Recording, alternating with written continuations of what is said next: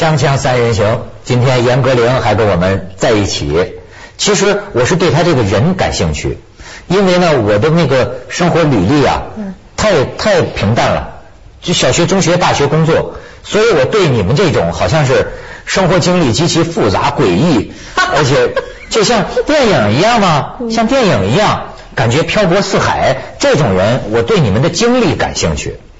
哎呦，其实我的生活挺单纯的，那么小的岁数，12、13岁跑部队去了，然后就在那个文艺兵，然后就脱了军装以后去美国当学生，然后好像是挺单纯的一种生活，只是我跑的地方比较多。你是不是觉得这样活得特别过瘾，到处跑？哎，其实是我每去一个地方之前都充满了期盼，然后每到一个地方就发现这地方是充满了失望，但是要实在是住下来以后就发现这个地方有非常非常大的魅力。其实每一个地方你只要就是静静的待下去以后就发现是非常有意思的，不管是台湾还是非洲。当然非洲是一个极其有特色的地方，反正法国人、英国人、美国人大家都是好朋友，整天在一起呢就聊各国的事情，然后就当然了也有很多当地人参加啊什么的，就我就觉得这种生活其实是人其实应该这么生活，没错，对吧？我觉得我们现在过的是二手生活，用手机来生活，所以我非常非常怀念那种就是大家都在一起，你的直接经验我很快就得到了，对吧？这种生活甚至一个眼神就明白你什么意思就是其实我们人是群居的，就是我们实际上还我们群居的状态非常非常长，对吧？几万年的，对吧？然后到了我们现在这种单奔的这种用手机遥远的去跟人发信息啊，这种状况是实际上是我们刚刚在接触，所以到处出现那个不知所措，爱情感啊，心理上的很多的那个障碍，现在出现很多障碍啊，很多人你看我最近看了一个贵州的那个叫什么那种中学生的互相之间两个就嫉妒那个。我正想跟你聊这个事儿了，你说是不是？什么事？40岁的女老师，45岁，45岁了，同时跟俩男学生10几岁的男孩子发展这个师生恋，同时跟这俩好，哎呦，这俩男孩子妒火中烧，甚至发那个短信都说你等我到合法婚龄，我一定要娶你，就爱到这么一个程度。最后是两个男孩子就互相生了嫉妒嘛，一个男孩子把另一个男孩子捅死了。挑逗学生斗学生，他不是挑逗啊，他就是这个女教师，我觉得也是一种感情澎湃的女性吧，大概。对对对，我觉得就是因为现在很多的那种直接的，像我们过去那种很正常的、非常直接的这种人和人的来往哈，人和人的沟通，其实都变得非常非常的珍贵哈，有一点点就拼命的抓住哈。我看过一个景象，就有3个人走出电影院。他们应该是一起去看电影的，然而他们在走出来的路上，3个人都在打手机，都是在跟自己的朋友打手机。我这个画面非常清晰在眼前，我就想，你们都那么热衷于跟自己的朋友通电话，你们何必3个人出来看电影？我就发现那整个都是那种几维空间了，我们生活在，对吧？就是这种不单纯的情感，不单纯的那种交流，实际上造成这个情感和心理上都蛮障碍的，蛮混乱的。他说这个有理，就好比说这个人呐，比如说从来没有以汽车的，咱们原来说过，从来没有以汽车的速度行驶过。那么其实你这个人类历史几千年几万年你都是步行的速度，但是在这么一个短短的100-200年间，你开始变成汽车的速度，甚至是飞机的速度，难道说对你就没有什么影响吗？这问题你的身体生理的进化呀，还没赶上这个速度的进化。所以现在有些人老觉得跟不上趟了，老觉得说要慢一点啊，要慢一点啊，太快了。慢一点的一个代表人物是周作人。周作人呢讲过一段话，他说人呢是要有一点表情的，但是有一点就行了，别挤眉弄眼弄得很夸张，除非爱跟死这样的时候，否则一般的情况稍微有一点表情就可以了。我一看这个话讲得很有道理嘛，可他接下来一句话说，如果你太有表情了，那是在影戏里边才出现的，而我呢20年都没看过电影。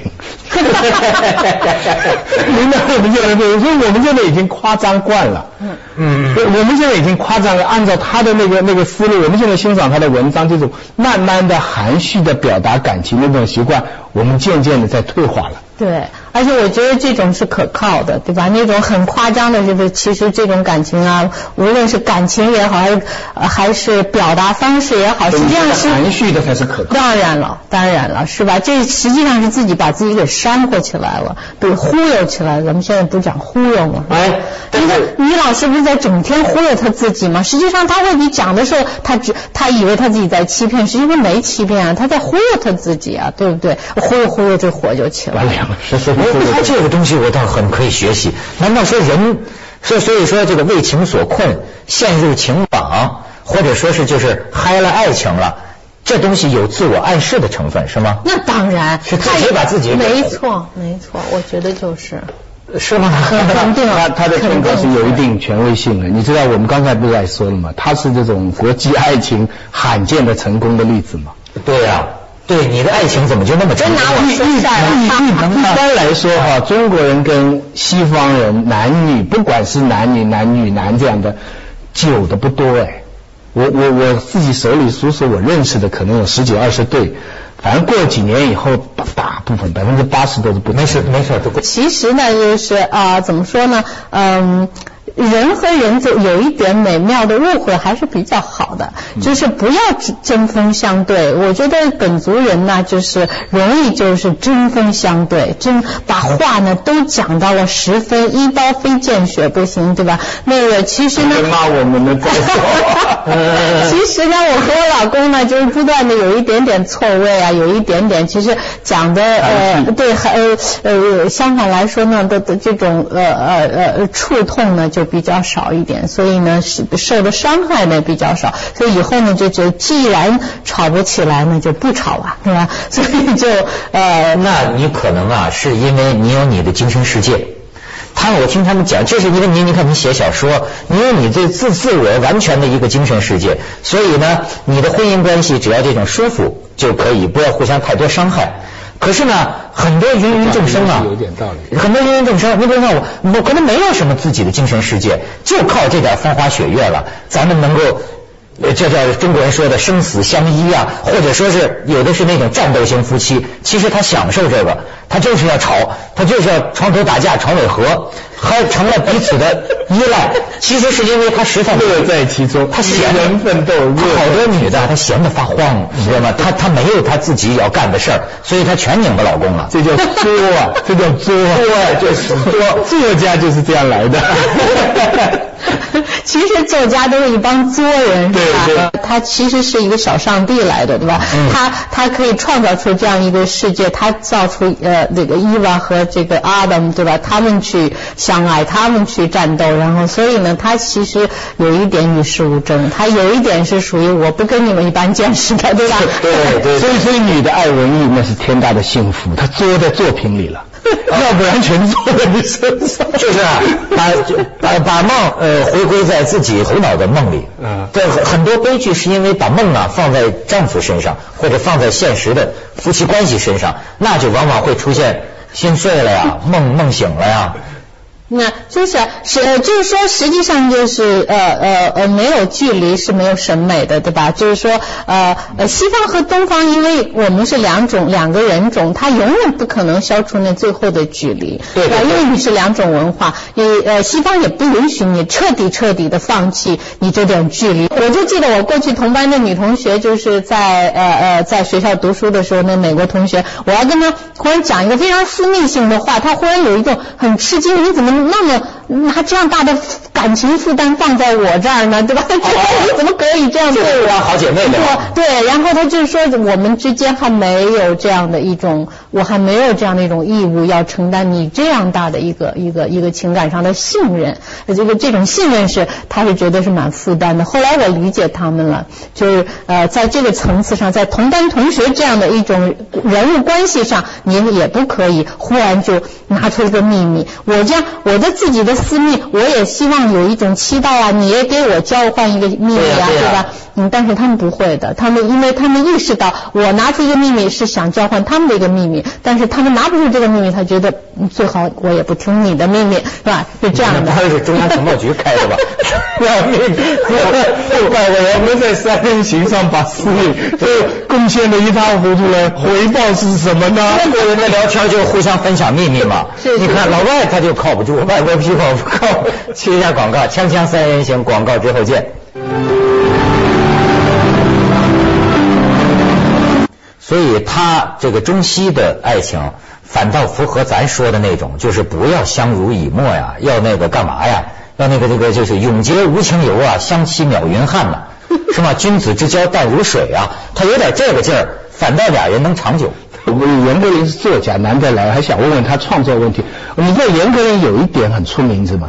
我最早那个时候王德威跟我介绍。他第一次给我介绍严歌苓的时候，他就这样说，他说严歌苓是我们台湾得奖专业户，几乎台湾所有重要的文艺的文学的奖啊，他都拿到，而且奖金巨大，对不对？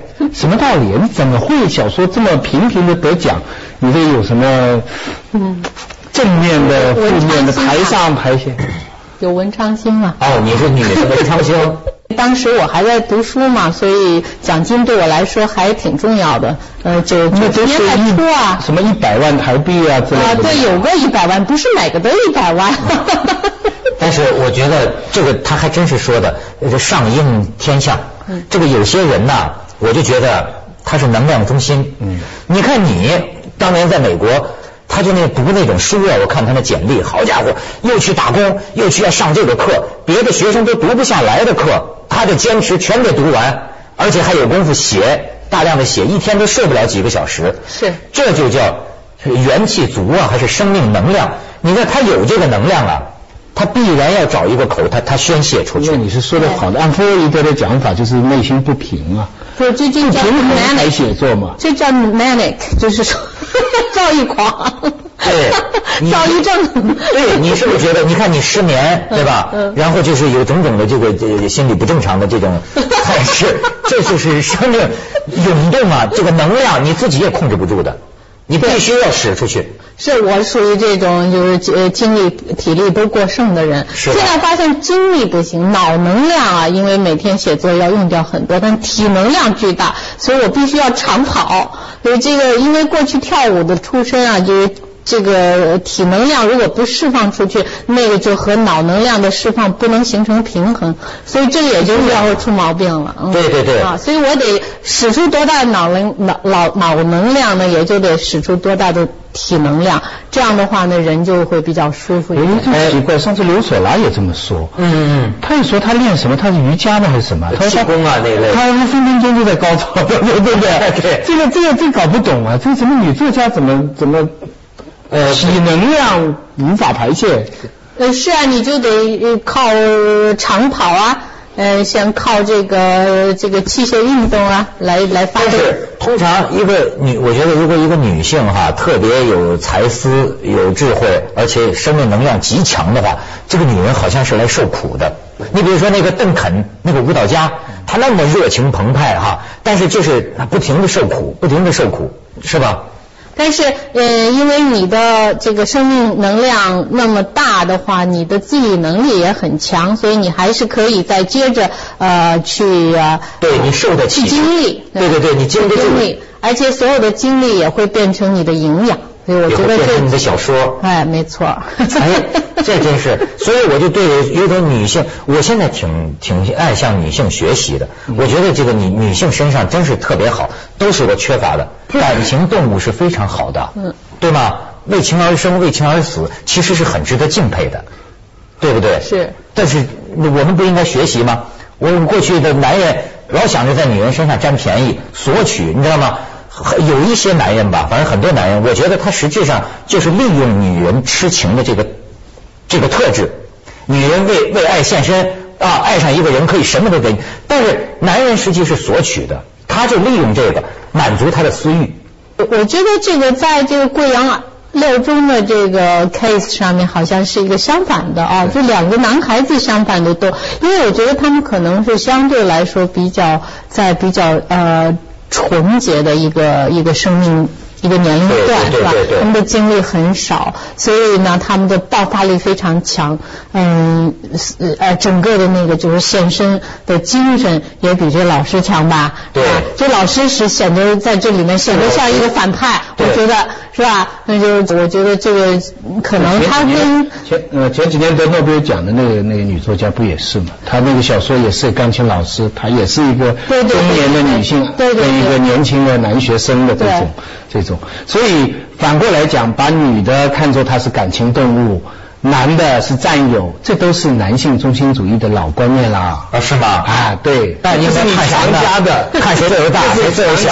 我觉得是有一个什么关系，就那个就是女性她活到老，她有一部分是不成熟的，女性总有一部分她是有幼稚的一边，就是不像男性他比较成熟，啊女性总保留了一点的那个，总有一点稚气的一点，所以这个一部分呢，这一部分呢。让他容易启发他的爱，所以呢，但是呢，我觉得这样一个女性和这两个完全在一个幼稚期的这样一个两个男性来说，那当然他就敌不过他们了，他的爱的能量就远远不如他们。那你对这个年龄是不是距离对产生爱情来说？当然是，这是一个不能否认的一个，我们是化学元素组成的呀，对不对？荷尔蒙没有那么高嘞。但是我给你再反过来，现在中国多的是，比如说中年的男人，他喜欢找小妹妹，小姑娘啊，是吧？18、19岁，20出头，那么你觉得他们之间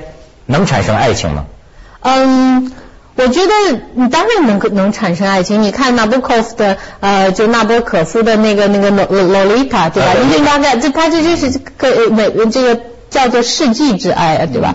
所以那么伟大的一种爱情，你可以看到就是从这么荒诞的一对人当中产生，对吧？所以我觉得是应该不排除各种各样的可能性，这种也会产生。而且我觉得一个小姑娘谁不爱啊？我看了也觉得她们可爱，那么那种那样的所有的美的东西，她们身上都有，对吧？所以我觉得洛丽塔不过比较还是强调多是感情的情爱方面的，现在出现的很多都是有利益的考虑啊，有这种交换，所以他们现在开玩笑说，原来不是叫郎才女貌吗？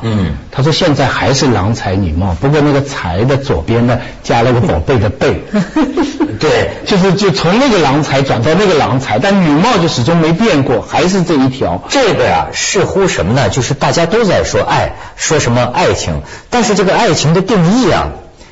是不一样的。你好比说，有的人他可能面临这个矛盾，他有一种爱情的定义是说我们要有共同语言，那么这样的话通常两个人经历年龄接近，那么就比较容易聊得来，这叫有共同语言，什么触及灵魂伴侣，那么他觉得这叫爱。但是可能还有一种呢，比如说找小妹妹找小姑娘，那么它是一种小鸟依人呐，或者青春健康活力，他是爱的是这个东西，但是他不太关心实际上年龄相差很大，他的内心之间不见得总能聊到一块去，所以这两种东西都可以叫爱吗？我觉得这种爱就是说怎么说呢，就是我觉得都应该可以算是爱。就是一种呢是追求所谓和谐平等，还有一种呢就是落差产生。其实你想，你在年龄上，人有时候是这样嘛，你20岁碰到20岁的人，你一点优势都没有，你只有碰到40岁的人，你的20岁就变成了天大的优点了。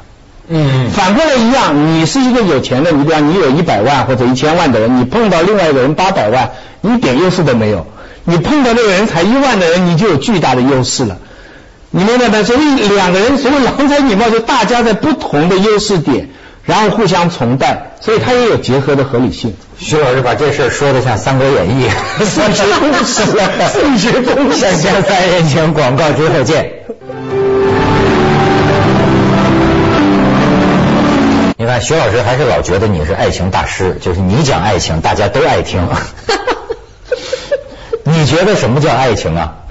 我觉得呀，我觉得爱情是分阶段的。啊，对吧？嗯，最开始呢是有一见钟情的，有这种这个怎么说，化学和化学对的，对吧？美国人老说那个 chemistry， 对吧？两个人的 chemistry 对的，对吧？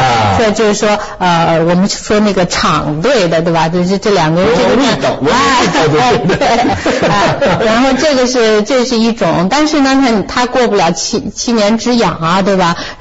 然后呢，根据美国人现在的那个性学家呢，他又说，在7年以后的5年到7年之后呢，他要产生另外一种性化学。这个性化学呢，是使你长久平稳，是吧？如果这种性化学失败了，没有成功的产生的话呢，你就会走向离婚，对吧？因为它第一种化学已经消耗完了。啊，就是那种两个人靠荷尔蒙相吸的，对吧？那种 infatuation 带来的，对吧？这种迷恋带来的这种感情已经消失了。对，这些的话他们都有很多，你看这些很有意思的。当然，它都是一种像弗洛伊德的那个最开始的那种学说一样，它是带大量的假设成分的，对吧？但是人总是哪怕有点假设也好，要不然对自己完全是一个感到自己是个大谜团，真是最最可怕的，对吧？所以说总算有了那一点点导向吧。从解剖学来讲，第一种就是头脑跟下半身的结合，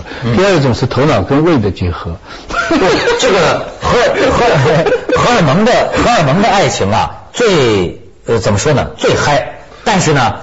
这个最不靠谱，靠不住，就是完全虚无，就是把握不定它，因为它是个化学反应，它化学科学家都有研究嘛，3年就下劲了，你知道吗？你再怎么着没有理由，你看许多人反应就是说他根本不是我原来标准要找的人，但是就是不可遏止的，你知道吗？说是腿肚子转筋朝前走，这就典型的荷尔蒙。肚子转筋朝前走，就脑子说我不能找他去，但是腿肚子转筋朝前走，这典型的荷尔蒙反应。它来的时候啊没有条件，没有原因，但是它去的时候啊那也很无情，蹭一下，同样这个人怎么一点感觉都没有了，就没有了。所以关键就在你这字叫靠谱，因为呢胃呢有菜谱。啊，你那个就没有性谱，对，所以像他说的，梁朝伟的动作不靠谱。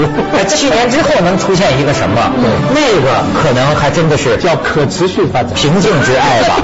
你觉得那个跟亲情、跟混成亲情有不同吗？有，我觉得和亲情有关系，啊，对，这个亲情是其实非常重要的，就是有一个时候不知不觉。